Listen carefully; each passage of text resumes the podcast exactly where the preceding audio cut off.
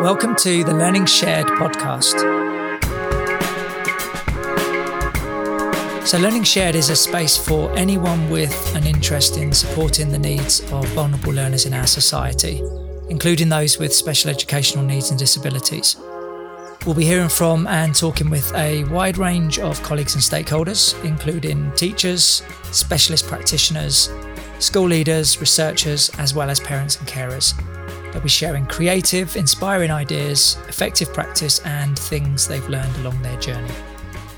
With that in mind, please get in touch if you'd like to suggest a topic for a future episode, or if you'd like to be involved in any way.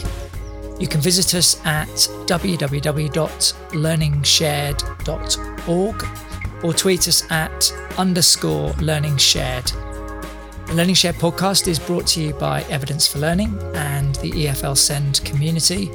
This is a growing community of teachers, practitioners, school leaders, researchers, and academics that support children, young people, and adults with special educational needs and disabilities, or indeed any form of additional learning needs. You can find out more about the EFL Send community and Evidence for Learning at www.evidenceforlearning.net. I hope you enjoy this episode.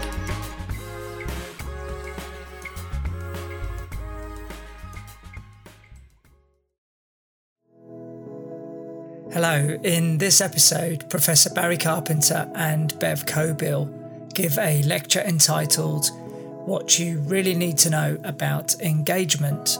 If you're listening to the audio only version of the episode, then there's a link to a video of Barry and Bev's presentation on the Learning Shared website at www.learningshared.org and if you select episode 17, you'll be able to watch and listen to the slideshow. On the episode page, we've also listed links to various articles and resources that you might find useful and interesting for further reading around engagement. Welcome to this episode in Learning Shared, the podcast series from Evidence for Learning. Today, with my colleague Bev Cockbill, we're going to consider the topic of engagement. Engagement is very current, um, and we're going to explore various dimensions of engagement. We're going to look at the genesis of engagement, its development in recent years, and the contribution it's made to education both in the UK and internationally. We're going to take a multidimensional perspective, examining the contribution of engagement to child development, to pedagogy, to the processes of teaching and learning, and to formative assessment. And all of this will lead us to the exciting development arising from the Rochford Review proposals of the engagement model for statutory summative assessment, which will be effective from September 2021. So we've titled this podcast, What You Really Need to Know About Engagements. So we're trying to paint a, a full picture, a vibrant picture of, of engagement and the, the numerous applications that it can have, the multi contributions that it can make to children of all abilities and of all ages.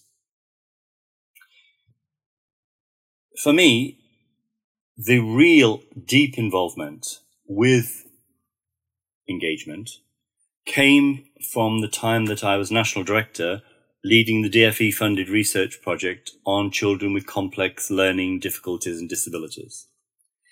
And having defined that population, that group of children that in common parlance in schools had become those with complex needs, we went on and asked the question, well, if these are the children, what are their needs? And when we know what those needs are, how does that inform the way we teach based on the way that they learn? But first of all, to just remind ourselves what complex needs are. To have complex needs, complex learning difficulties and disabilities to give it its full term, you have to have, or the child has to have two or more coexisting overlapping, interlocking, compounding learning difficulties or disabilities. Those do not have to necessarily be an intellectual disability. So it could be a child, say, with a mental health need who also has epilepsy. It could be a student with a physical disability and a visual impairment, but is actually very high attaining in the school system. Complex needs can also co-occur, so not every child is born with the multiplicity of needs that you would call complex needs. Some children progress very well through the primary stage, and then things begin to change as they become adolescents.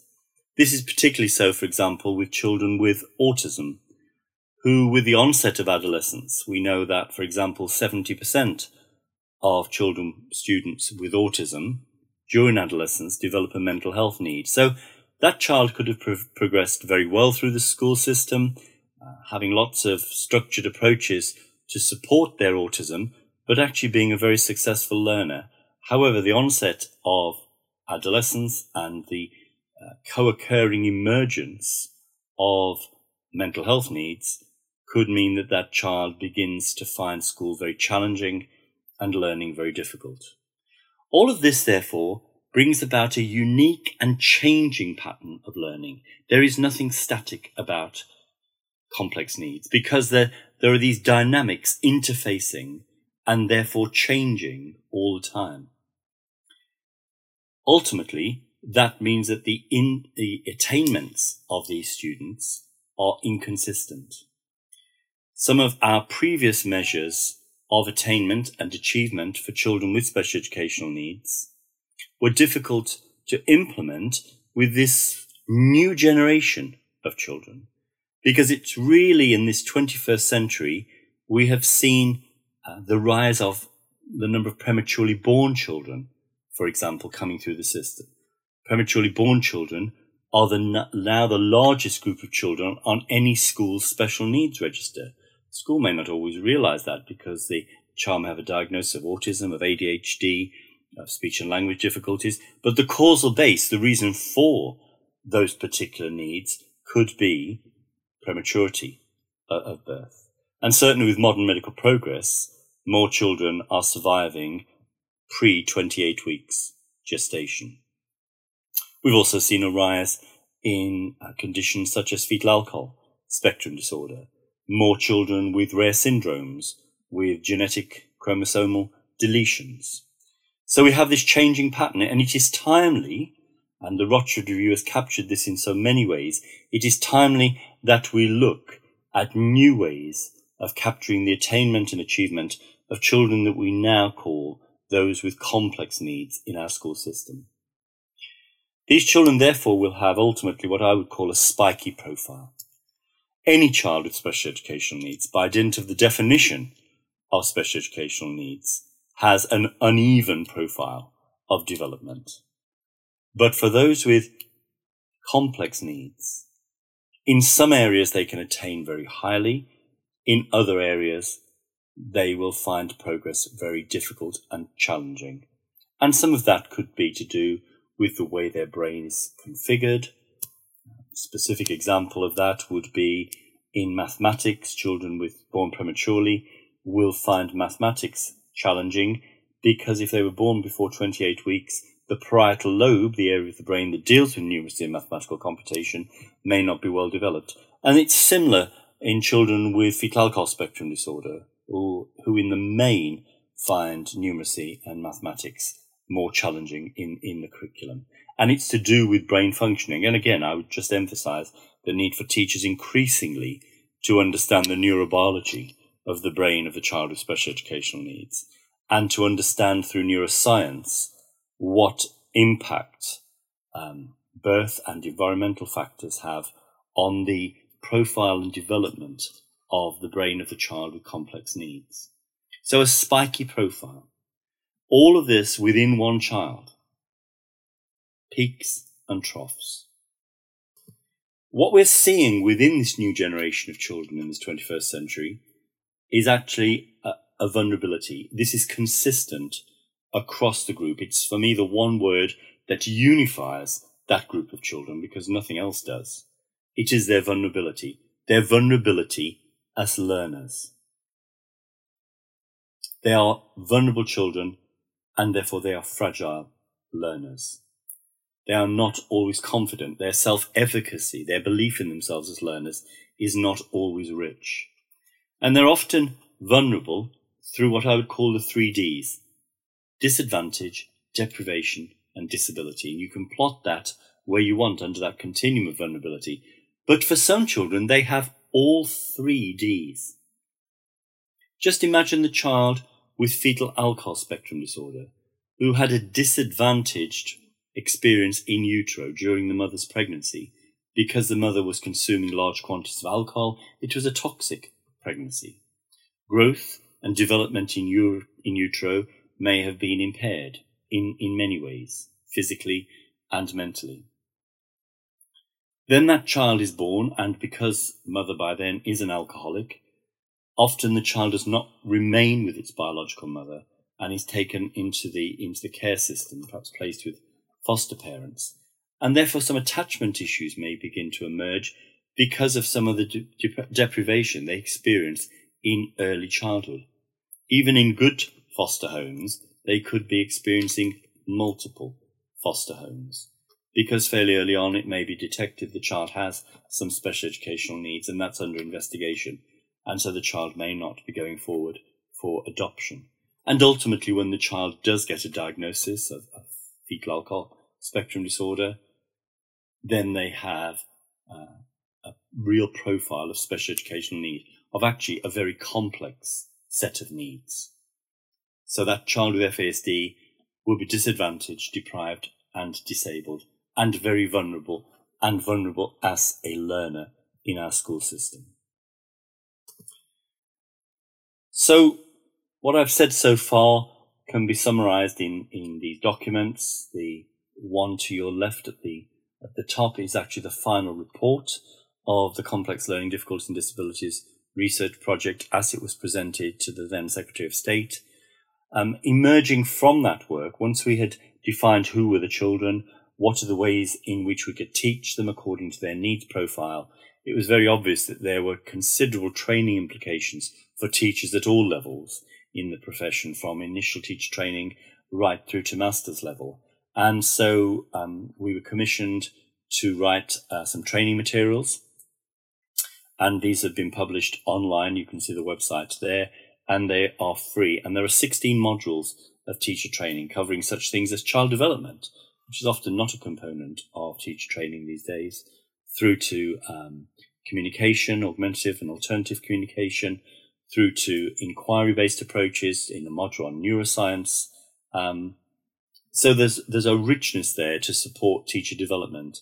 And then subsequently in 2015, we put together the, the book on engaging learners with complex learning difficulties and disabilities, published by Routledge, which built on the work of the original research project with further case studies of children with examples of school development. And there's been some really rich uh, and wonderful school leadership taking schools forward from perhaps their traditional definitions uh, in the special school sector in particular to new definitions that reflect more the needs profile of 21st century learners with complex needs.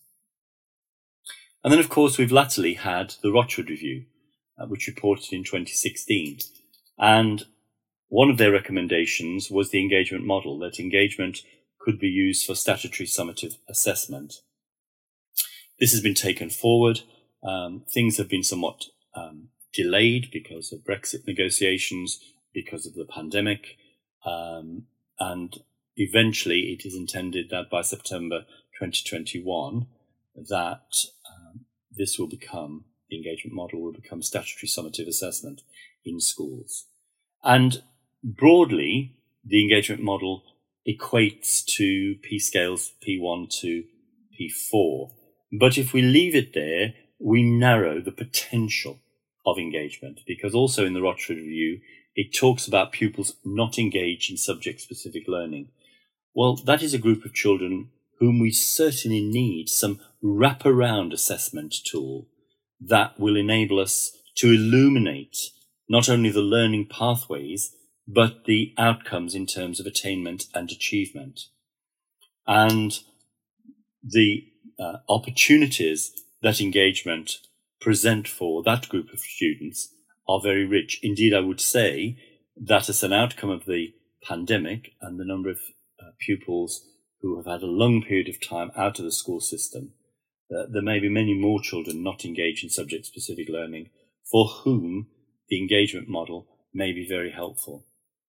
And to my mind, the engagement model is now the assessment response to when we used engagement for pedagogy and for servicing the needs of this new generation of children in our school system. So it's, it's built on that work. There's a clear thread of, of continuity and progression in the development of engagement in the system. And of course, it will include those learners with profound and multiple learning difficulties who uh, will not always be able to access the more traditional curriculum. So it's presenting a really rich array of opportunity for children who may not have always had their needs uh, truly assessed, not have always had their attainments and achievements truly celebrated, to actually have good quality recognition. So, how does uh, complex needs, how does engagement support children's learning? Because, as implied earlier, these are vulnerable children and therefore they are fragile learners. Just during this pandemic period, Barnardo's have declared that we have a 44% increase in the numbers of children going into foster care during the coronavirus. We know that uh, children in care, however good the support is, are more likely to have attachment issues, for example. And those attachment issues will impact on their learning. Uh, there are several studies currently taking place on the um, attainments and future outcomes of students that have been in the care system. And we certainly know that 50% of children with attachment issues will develop lifelong mental health needs um, from those, those child years. So to have an approach that can penetrate some of the difficulties that this group of children may have, which engagement indeed can, is going to be very helpful in our repertoire of responses, in rebuilding our schools and in rebuilding our communities of practice and of learning when children return to the school system and we begin to move on from the tragedy that has been the global pandemic. Obviously, engagement doesn't stand alone. It interfaces with differentiation and with personalization. Those are the two key tenets that we've worked to in the last 20 years. Differentiation, particularly arising from the national curriculum in its original inceptions, but with the definition of differentiation as the process of adjusting teaching to meet individual needs. Um, and that has been built on, particularly by the 2015 Code of Practice, which talked more about personalizing um, learning for children. And we need the child to be enveloped, particularly the child with complex needs, to be enveloped as an engaged learner because their capacity to, to disengage, frankly, to switch off is very great indeed. So really we have this triangle of, of pedagogical principles, differentiation, personalization, and engagement, all pulsating, hopefully harmoniously, around the child to encourage that child to be an effective learner and a successful learner. We have to set engagement within the context of a new generation pedagogy, new generation pedagogy for new generation children.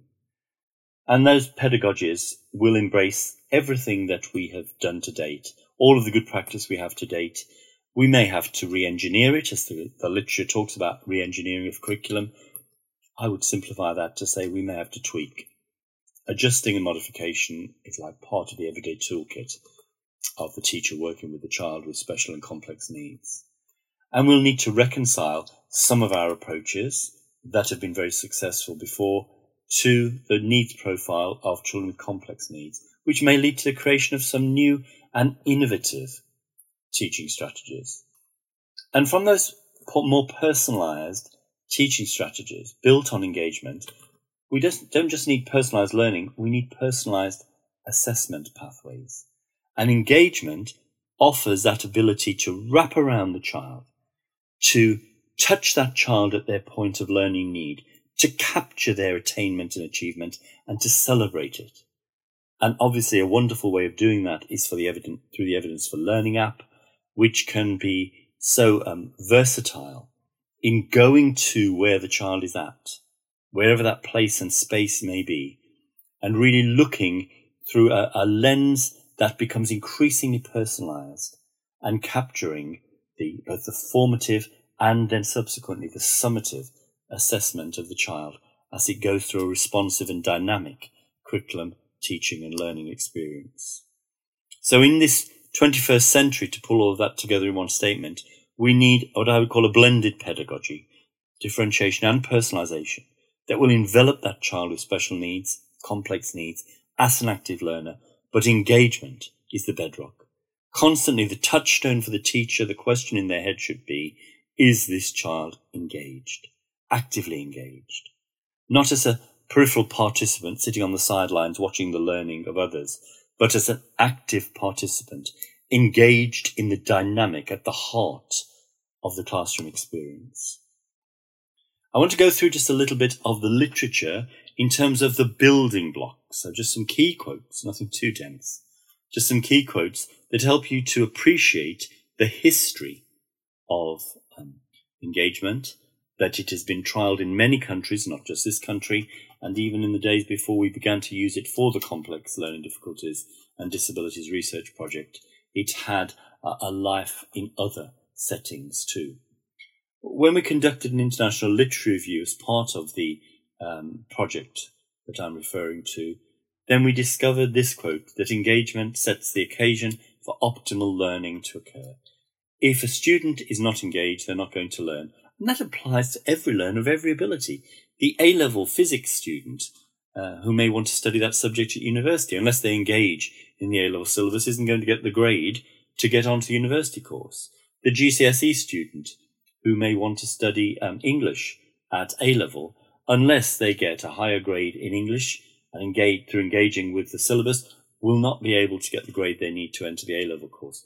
The um, year six student going through their SATs, unless they are, are confident and achieve well in their SATs, they may find it difficult to access the secondary curriculum. And so it is for the child with autism. If they don't, through good and effective education, acquire some of the social skills needed to function in everyday life, they're going to struggle with some of the social dynamics, both of the classroom and of life outside in the wider community. So engagement is kind of key to the development of the child, of the student, and eventually to the quality of life that can be enjoyed by that young person who then becomes the adult with complex needs. When we look specifically at the use of engagement uh, across settings internationally, for students with special needs and disabilities. The research showed us there that engaged behavior is the single best predictor of successful learning. So why wouldn't we use it? Why wouldn't it be there, as I've said earlier, as a bedrock underpinning our planning in teaching and learning, fundamentally being the yardstick through which we judge the attainment and achievement of our children and young people. Engagement for learning is key. Indeed, we've set up a, a, website by that name, Engagement for Learning, and you'll find lots of the, the tools and um, profiles we suggest in this presentation uh, on that website. But sustainable learning can only occur when there is meaningful engagement. The process is a journey that connects the child, student, to their environment in that it include people, the teachers, teaching assistant, ideas, materials, concepts to enable both learning and ultimately achievement as an outcome of successful learning.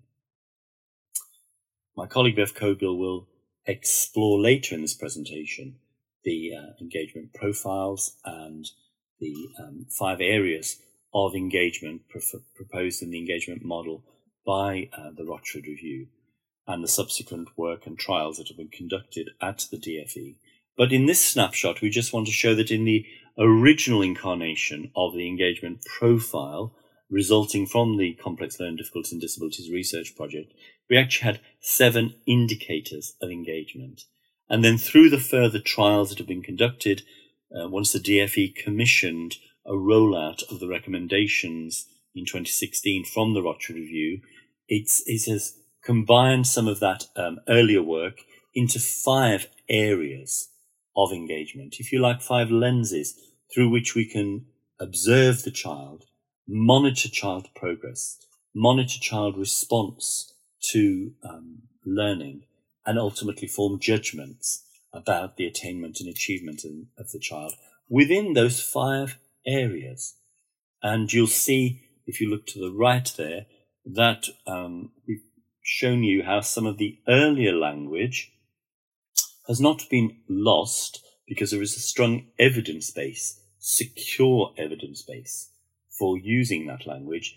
But um, for the purposes of a summative assessment process, some of that language, such as discovery and responsiveness and curiosity and investigation, has been combined to lead to a heading such as exploration or realization. This is the engagement profile.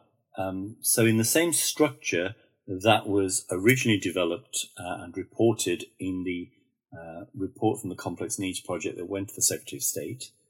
Um, and here we have the five engagement areas um, against that profile. And this can be a very flexible tool, very useful for, for baselining, for observing, as well as ongoing and systematic recording in a formative way, leading to summative judgments.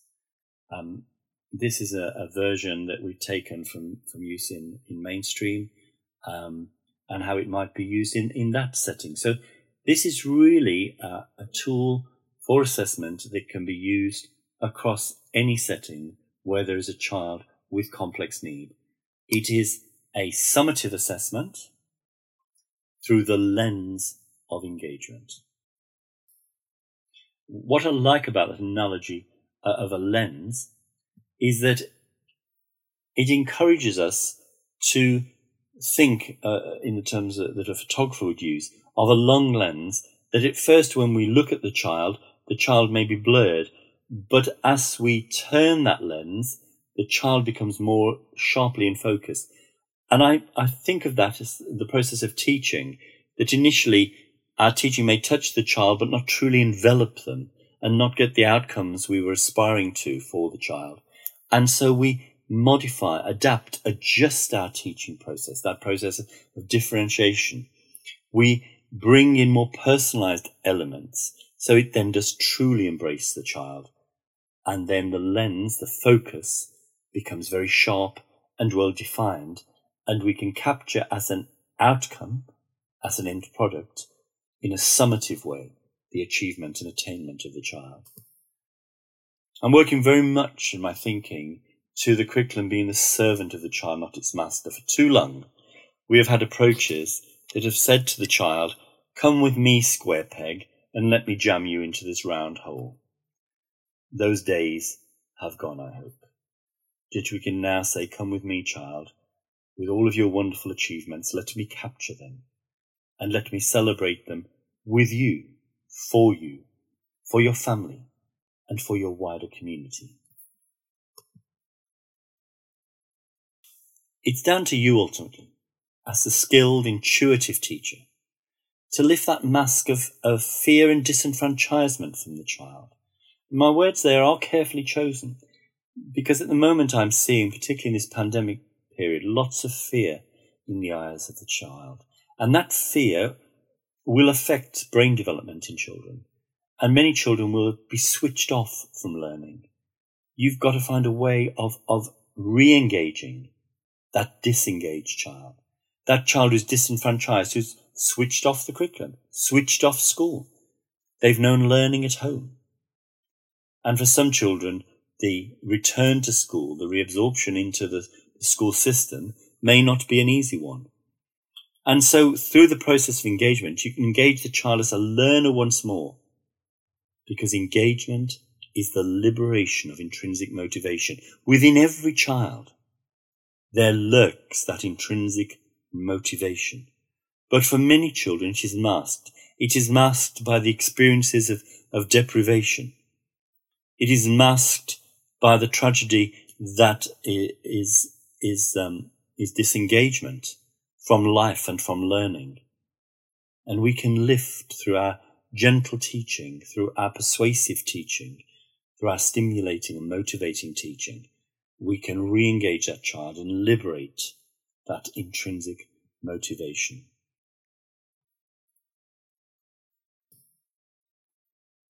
Engagement actually can encourage the, what is known in the literature as the flow of learning that brings deep satisfaction.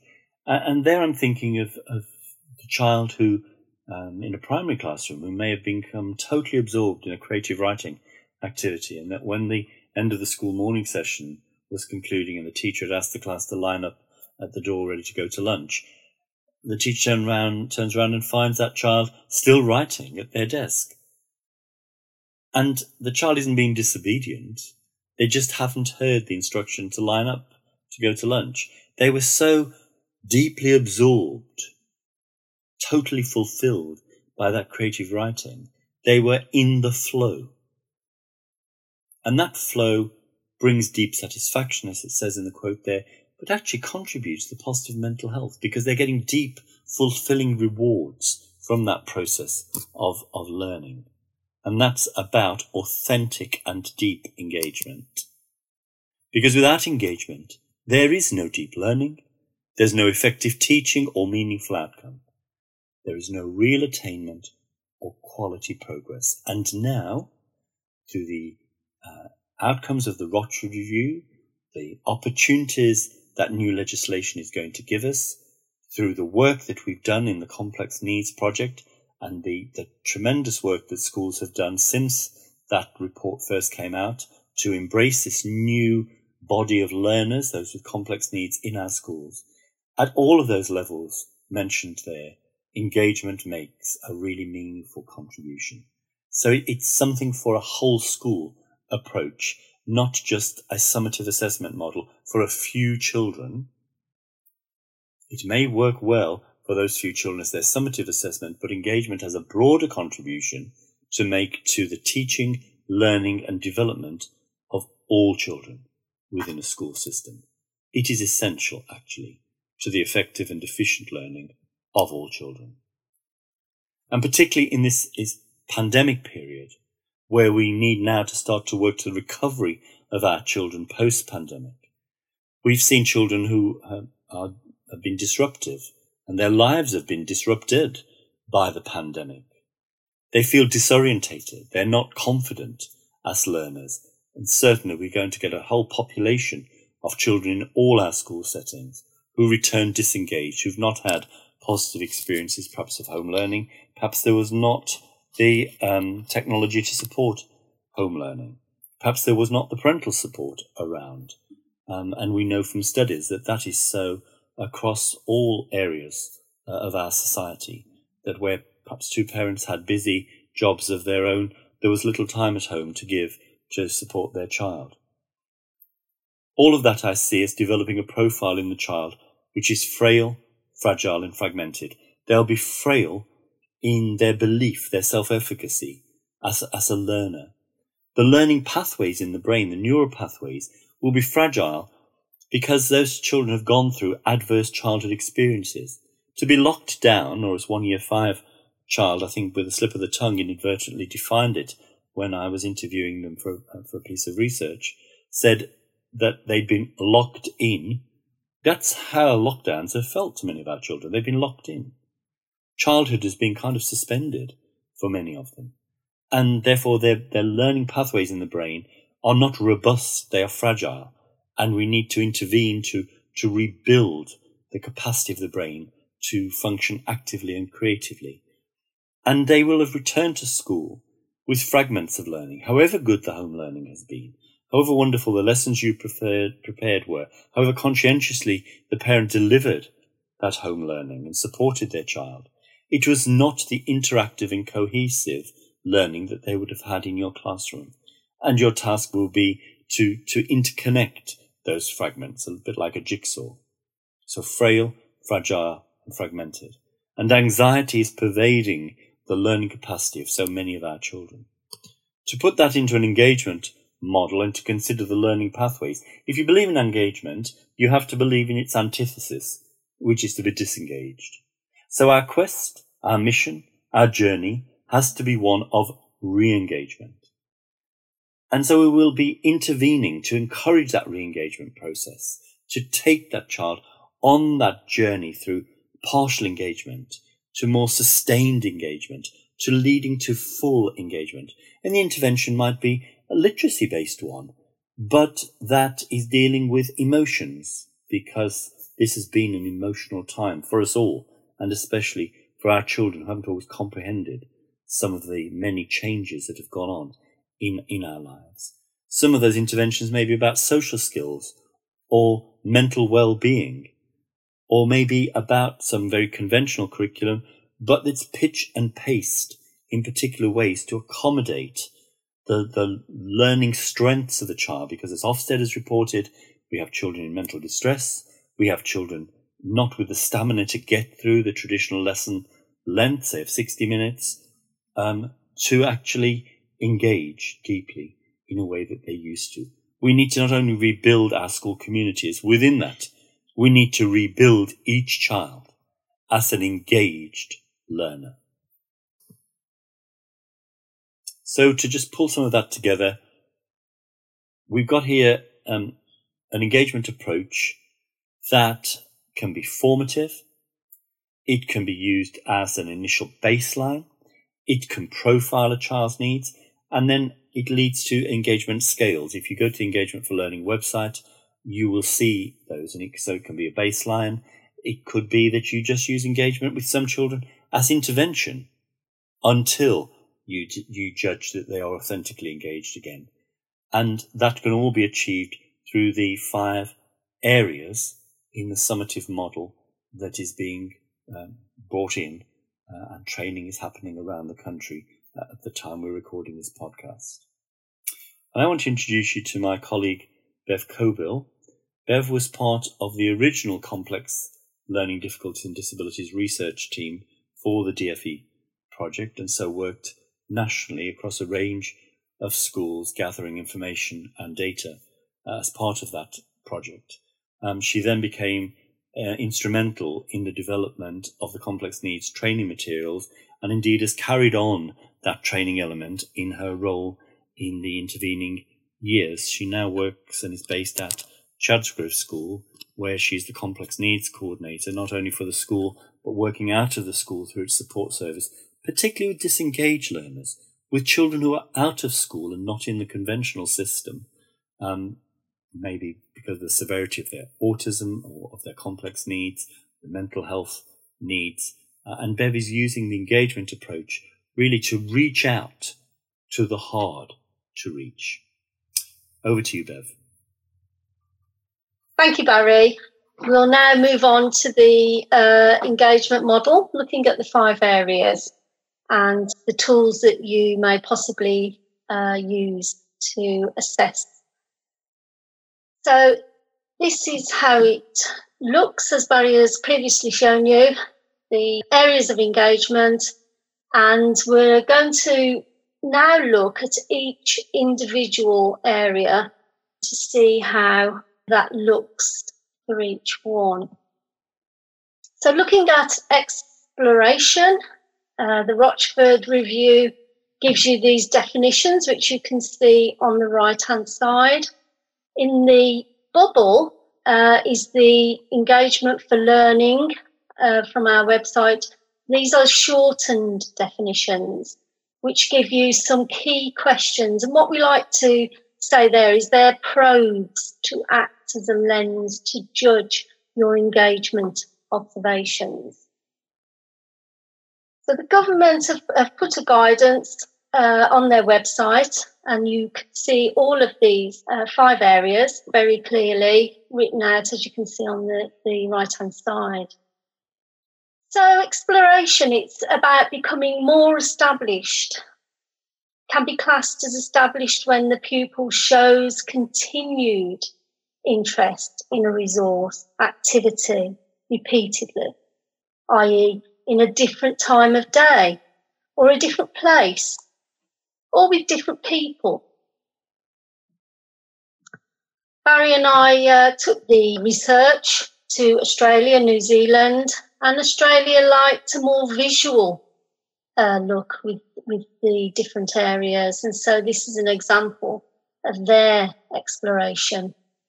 And, and it, it, it does, it is very effective on the classroom wall, very quick for people to just have a quick glance and understand uh, visually what exploration means to them. So we move on to a, a short video now looking at, at this young man and, and it, it probes the question, does the pupil show interest in the activity? Is he curious?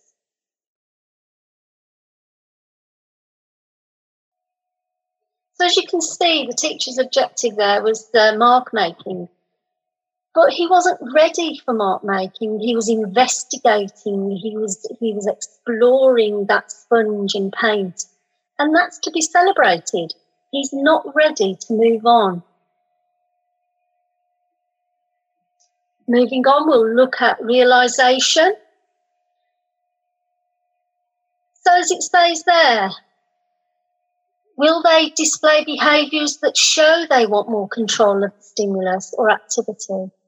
for example, by stopping it or trying to make changes to it. We class this, as it states there for our probe, a light bulb moment. How does the pupil interact with a new stimulus or activity? Do they show realization, surprise, delight, amazement, or even fear? Is the pupil beginning to understand that a particular skill or resources can be used in a range of contexts. Here again is Australia's visual uh, version of realization. Looking at that light bulb moment, look out, I am getting another bright idea. I love the taste of rain, that recognition.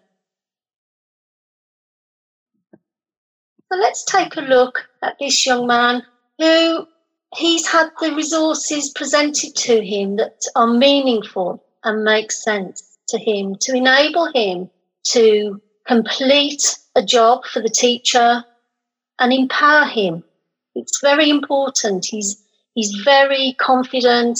He's got his photographs there informing him what he has to collect for the science lesson. Let's just take a look.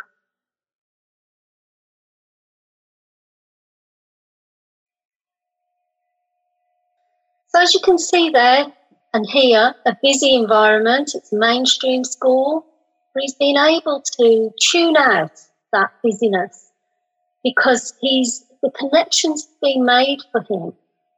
He's got he's, he's got his own personalised learning pathway there using his photographs, which enable him to complete a task. Moving on to anticipation. So anticipation becomes more established when the pupil shows awareness that a familiar activity is about to start or finish. So we're looking for positives here. Positive response to learning, positive response to classroom routines, personal self-task management, can sequence their learning and can self-regulate classroom behaviour. in our probe there, predict? Is the pupil able to anticipate those familiar activities? Do they need cues or prompts? Let's take a look at this young lady who's anticipating her next turn with the balloon. So you can see her hand going up, looking up at the teacher. Let's take a look.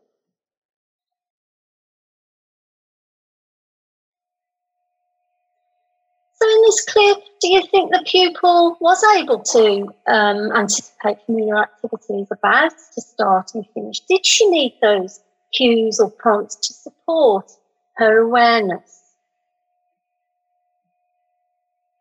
Persistence.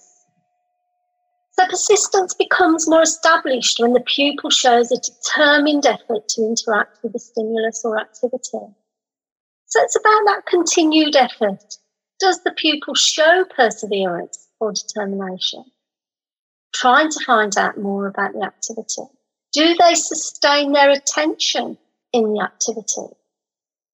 Do they respond and act on feedback? Are they prepared to fail? Do we prepare them to fail? They can actively try to find out more and interact with it. Resilience in learning routines. Can they cope with the pitch and pace of a lesson? Let's take a look at, at these two young people. Let's see if they can actively try to find out more and interact with each other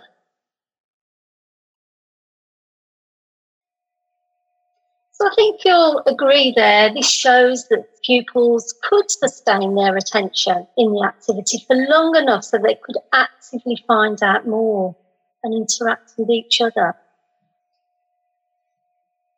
Initiation. This shows how much and the different ways a pupil can investigate and can act spontaneously and independently during a familiar activity without waiting for direction probe there suggests it's spontaneous. Are they able to prompt another person to do an action? Let's take a look at this young man. He is um, transitioning around the classroom with objects of reference, their pencils, and the teacher is, is just teaching him, it's early days, teaching him to transition to an area by matching the objects of reference to an identical object of reference. But he's spotted the task, and it's a task he knows he enjoys and can achieve. Moving away from a formal curriculum, the joy of engagement is how you can show a parent how their child is engaged today. Parent Portal is on the Evidence for Learning. It's perfect for this purpose. The use of video can aid recording and reporting immensely. Maybe setting up the video and letting it run throughout the session enables staff to pick up on all sorts of things they may have missed. Reviewing such video evidence can provide an excellent focus for team meetings and, of course, can be legitimately used as evidence of progress for end of year reports and for sharing with parents. Once class teams get used to recording, they will notice notes such as John, track five seconds. Simple and effective system. In the Evidence for Learning app, this app allows all stakeholders in a child, young person, or adult's learning and development to quickly and easily gather photo and video evidence linked to the individual's learning goal, as well as any key skill frameworks. And as you can see there, there's a, a gadget there that uh, enables to hold the iPad and uh, that remote, you place that next to a pupil and it will follow the pupil around. So it's capturing all of their mo- moves.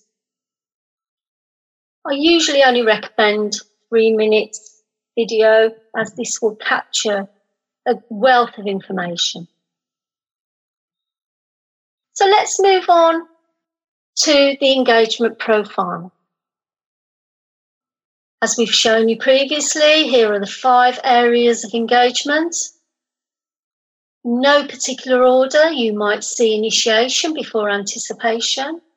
There is no expectation that pupils need to demonstrate progress in all five areas. Instead, each of the areas represent what is necessary for pupils to fully engage in their development and reach their full potential. This is our observational uh, assessment, and that is crucial to understanding what the pupil knows and what they can do It is the most reliable way of building up an accurate picture of how the pupil can demonstrate their learning style and adversely demonstrate difficulties in their learning.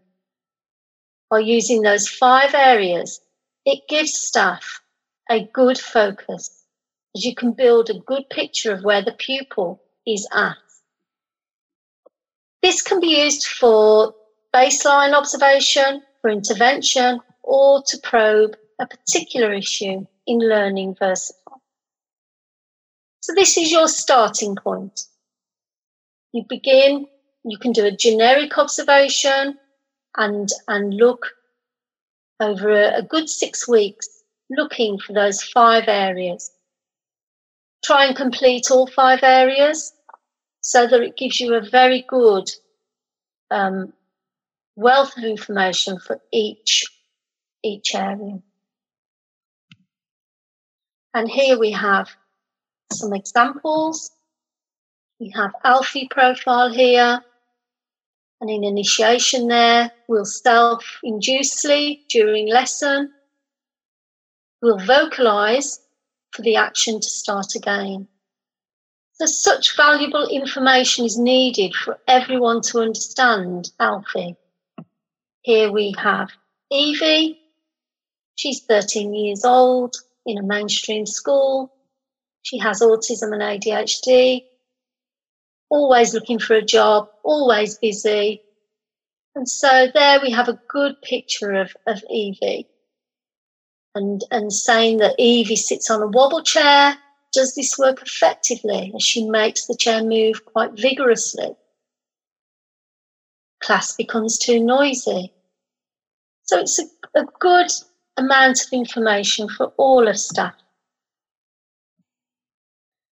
Here is the engagement uh, website. Barry's mentioned that previously.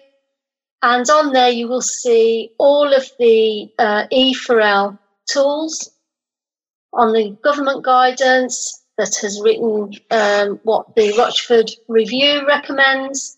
Um, there are no templates. Uh, so you, you're able to use these. They are free and downloadable.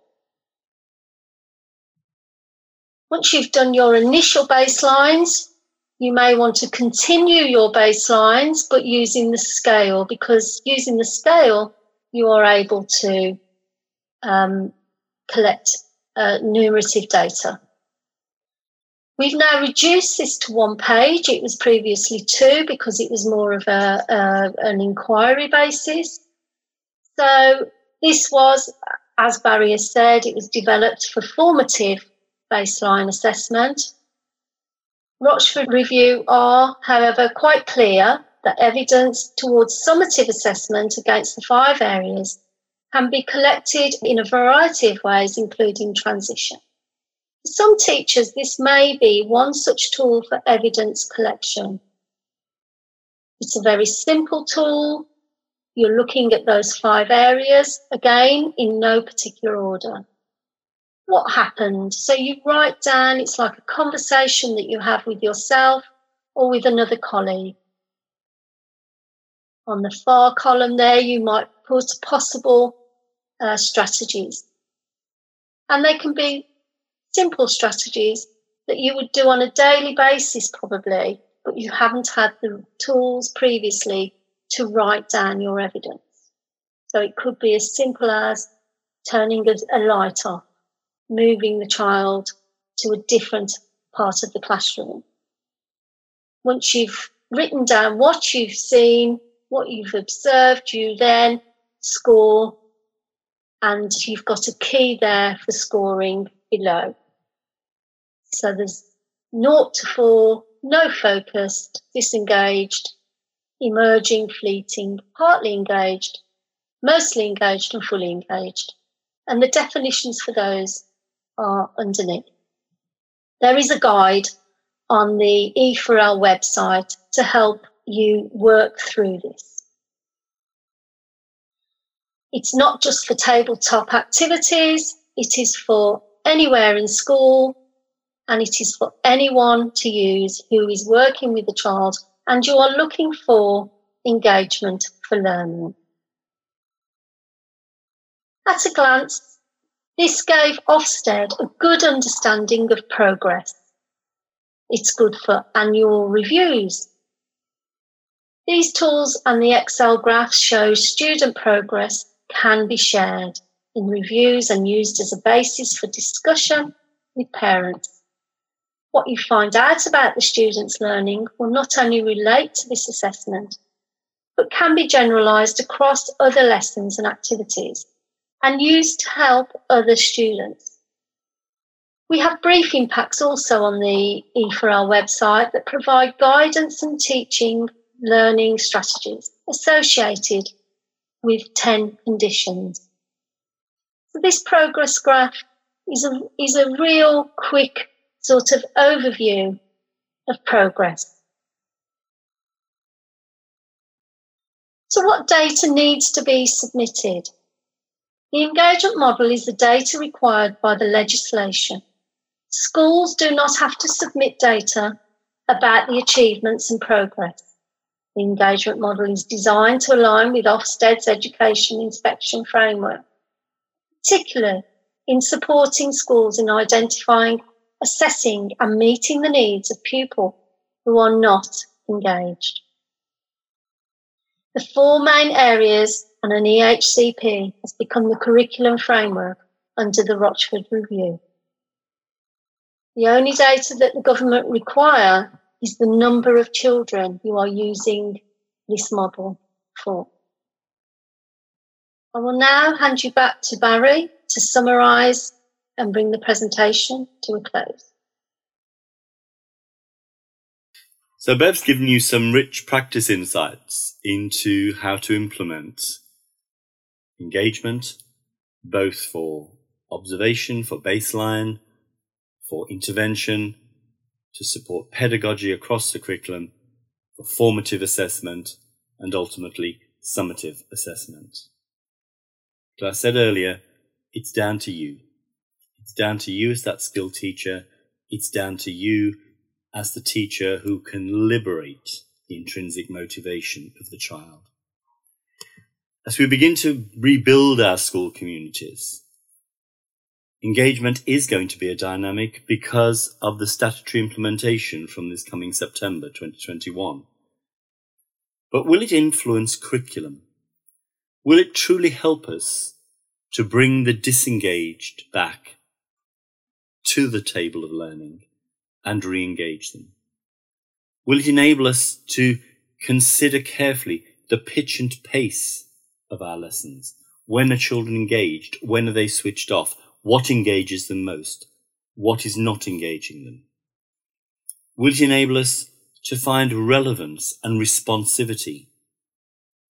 Will it identify when the curriculum is mat- matched or mismatched?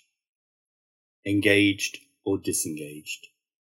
Will it ultimately improve the quality of teaching and learning, and in so doing, bring healing to the child as a learner and hope to the child, to the student for their future?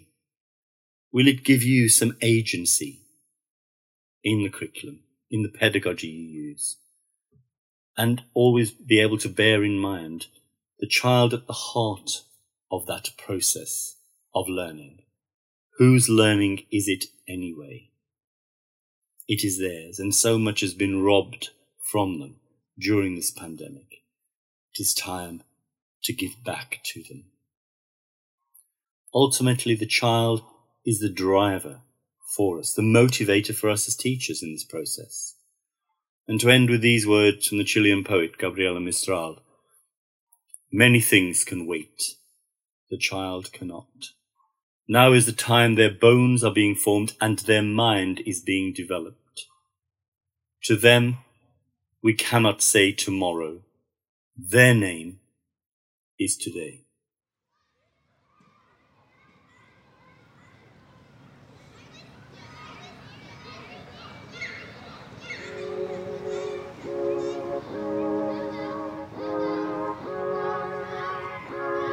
Thank you for listening. The homepage for the podcast is www.learningshared.org. Barry Carpenter's webpage is www.barrycarpentereducation.com and you can email us at learningshared at theteachcloud.net or tweet us at underscore learningshared. Don't forget to subscribe so you don't miss an episode, and please do get in touch with feedback if you'd like to either suggest a topic for a future episode or if you'd like to be involved in any way. Finally, you're welcome to join the conversation via one of our online communities of practice. We've got groups on Facebook and LinkedIn, and details are on the Learning Shared web pages. So for now, thanks again for listening. Stay safe and.